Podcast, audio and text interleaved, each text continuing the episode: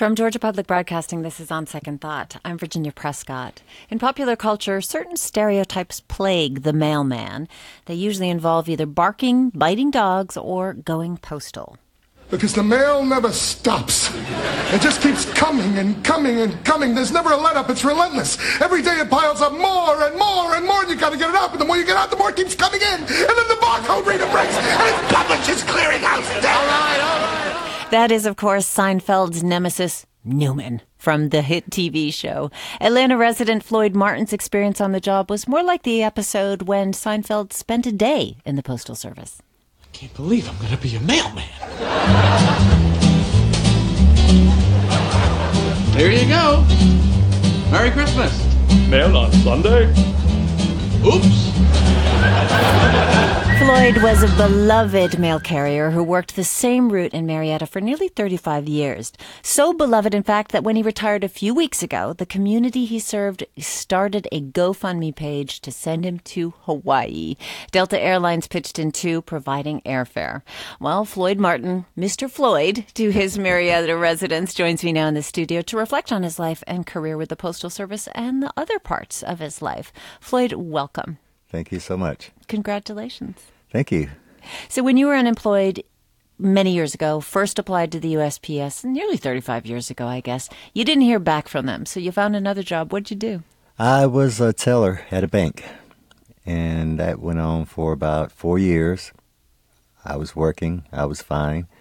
And my mom, I moved out of home, so my mom told me that I had some mail from the post office, and I was like, "Well, what do they want? I'm I'm working now." She says, "Well, maybe I should open it and see." So I had her open it. They wanted me to come in for an interview. I didn't think anything of it because I was working, but my mom encouraged me. She said, "Well, maybe you should go and talk to them and see what they're talking about." I went in.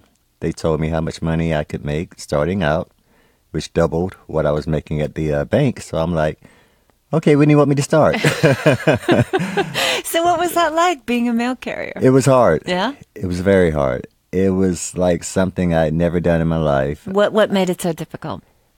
Uh, it's very challenging. You have to have a good memory. You have to have a good pace. It took me a while to get the pace. In fact, at the beginning, I almost quit because I couldn't keep the pace up to do the job and get back before dark. One night I was out at dark and I called my mom. I said, I can't do this. This job is too hard.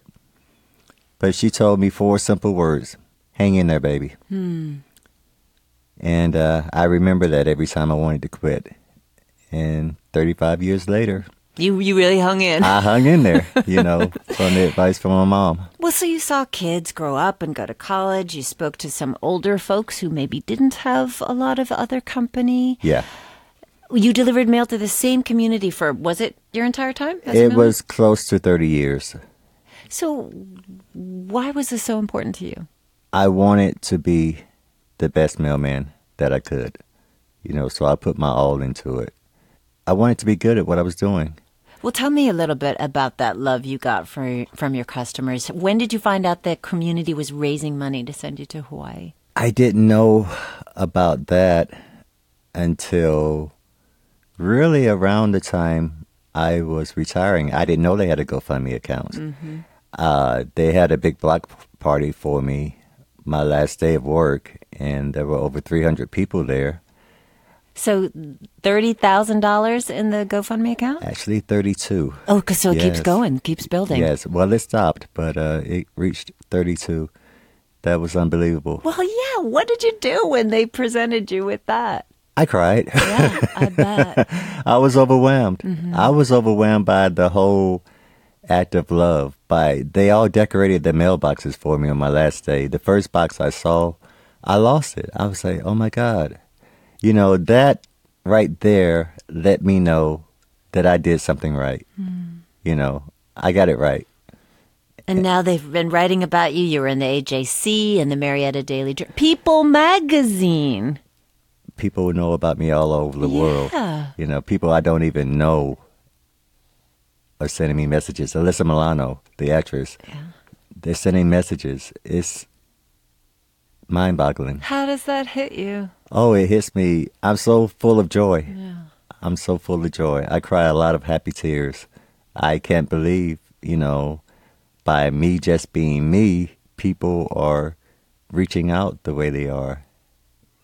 So you've talked to you know a number of media and been in contact with other people about this, but there's a whole other aspect of your life that I think people don't know about. Uh, so tell us a little bit about what you did in your spare time.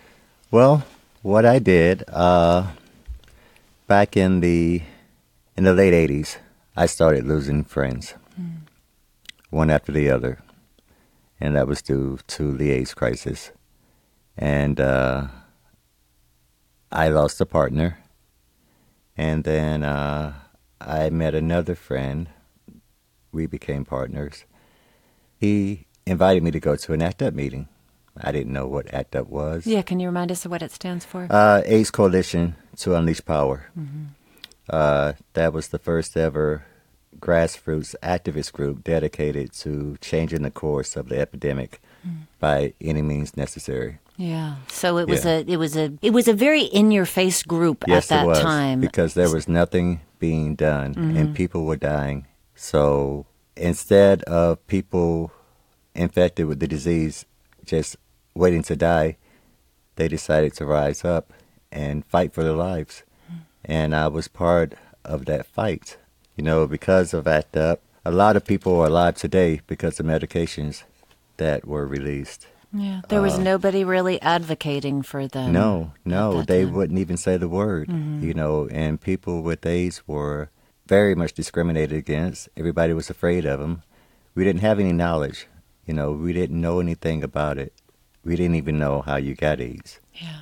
We did a lot of great things that is making it a livable chronic disease now. I'm speaking with Floyd Martin, recently retired Marietta mail carrier. He's affectionately known as Mr. Floyd by the community he served for nearly 35 years, a community that raised money to send him on a vacation to thank him. And now we're talking about a whole other aspect of his life. In fact, did people know that? You know, when you were there as their mail carrier, that you No. were an AIDS activist? No, Would no. that have endangered your job? I don't think so, but that was something that I just chose to keep private. Mm. But you what was that like, you know, going on your route every day, people expecting, you know, giving milk bones to dogs and lollipops to kids, keeping a smile on your face when you had friends dying? Well, it took my mind off of all of that. You know, I was able to focus on something else rather than deaths. It took my mind off of things. It helped me to get through a lot of days because I just focused on work. They didn't know any of that was going on. Did you ever consider leaving the job to maybe spend more time on activism, more awareness? No, I had to work. I had to make money. So I just did both. You know, I think it's hard, especially for people who did not live through the AIDS crisis, especially in those early years, to understand how devastating and mysterious and just dark Scary. it It was scary. You didn't know if it was going to get you next. Yeah. You know? How did that change the way you related to other people and relationships? it made me appreciate life. Life is a gift. Life isn't promised. No day is promised. So I think the reason I connected so much with my customers is because I've seen life and I've seen death. And I know that you have to let people know how you feel about them while they're here. And I guess that's what I was doing, you know. I would ask them how they are. I really wanted to know. You know, they knew that I cared. They knew that they were special. And they, they knew that I had love for them. I think that's probably where my connection with people came from. And in your lifetime and in your career time, you saw the treatment of AIDS, Yes. detection of HIV transform and, and care. I mean, I think that's one thing that people don't realize that there were nurses in hospitals that wouldn't even look at people who had uh. AIDS. And some doctors didn't want to treat people with AIDS. And some how- dentists didn't want to. How has that changed in your lifetime? It's a more treatable disease now. So it's a much better place. You can have AIDS and live now. I only wish my friends back then would have had access to this, but we made it better for future generations. Do you think future generations understand that? They have no idea. I know there's they a have kind no of. idea. They, they, I've talked to other people. It's almost like you know they feel like these finger wagging old folks saying, Yeah. "You had no idea." Yeah, because even when we were out there protesting and getting in people's faces, even our own community really wasn't that supportive. What do you mean? You would think that they would be backing you for what you're doing, but they didn't really get it, I don't think. They thought we were just crazy Radicals? troublemakers, radicals, yeah. Well, now you're getting all this media attention. How Yeah. does how does it feel to say this out loud? I mean, you're talking on a radio program. I'm very proud of that part of my life. It was very empowering. You know, I made a difference. I didn't sit back and wait for somebody else to do the job. I did the job myself. I was part of the movement, and I'm very, very proud of it. When do you want to go to Hawaii? When do you plan to go? I'm going to go to Hawaii the end of summer, early fall. What do you Uh, get, What are your plans there? I want to go to Maui.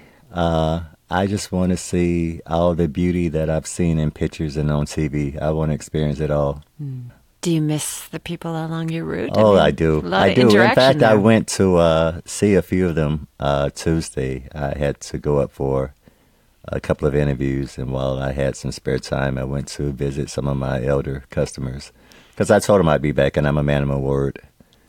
Yeah, and I saw some of my kids. They didn't know how to react. Your They've never seen me In- in real I call them mine. You know, I you know I call my customers my kids, my animals. you know, that's how close we are. Uh, two of the kids on my route. So you've served a role for people.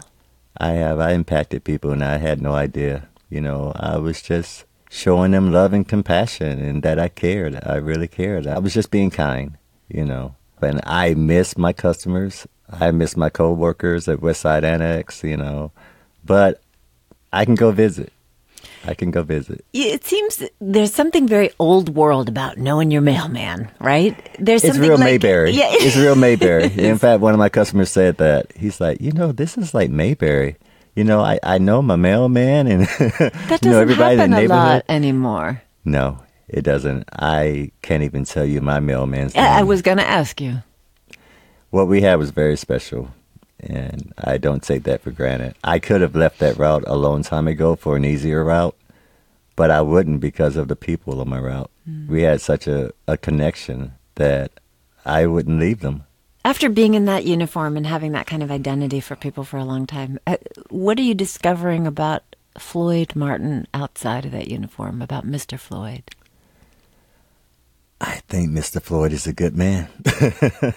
Let me ask you. Read all these articles about you, but in radio, you get to pick a song to leave our listeners with. Any a song come to you? song. Oh my goodness. How about the greatest love of all, Whitney Houston? That's a beautiful choice. Mr. Floyd? Actually, I should say Floyd Martin.